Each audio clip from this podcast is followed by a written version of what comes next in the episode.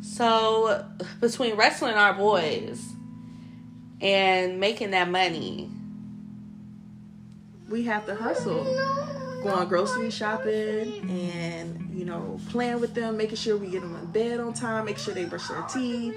It's a lot. extracurricular activities, homework, Oh, the begging, the crying, the yelling. the jumping in an Oh, apartment. God, yes. It's a lifestyle. It is. And people don't understand that. You know, they just look at it and go like, oh, you know, it's whatever. But it's the point that we're statistic.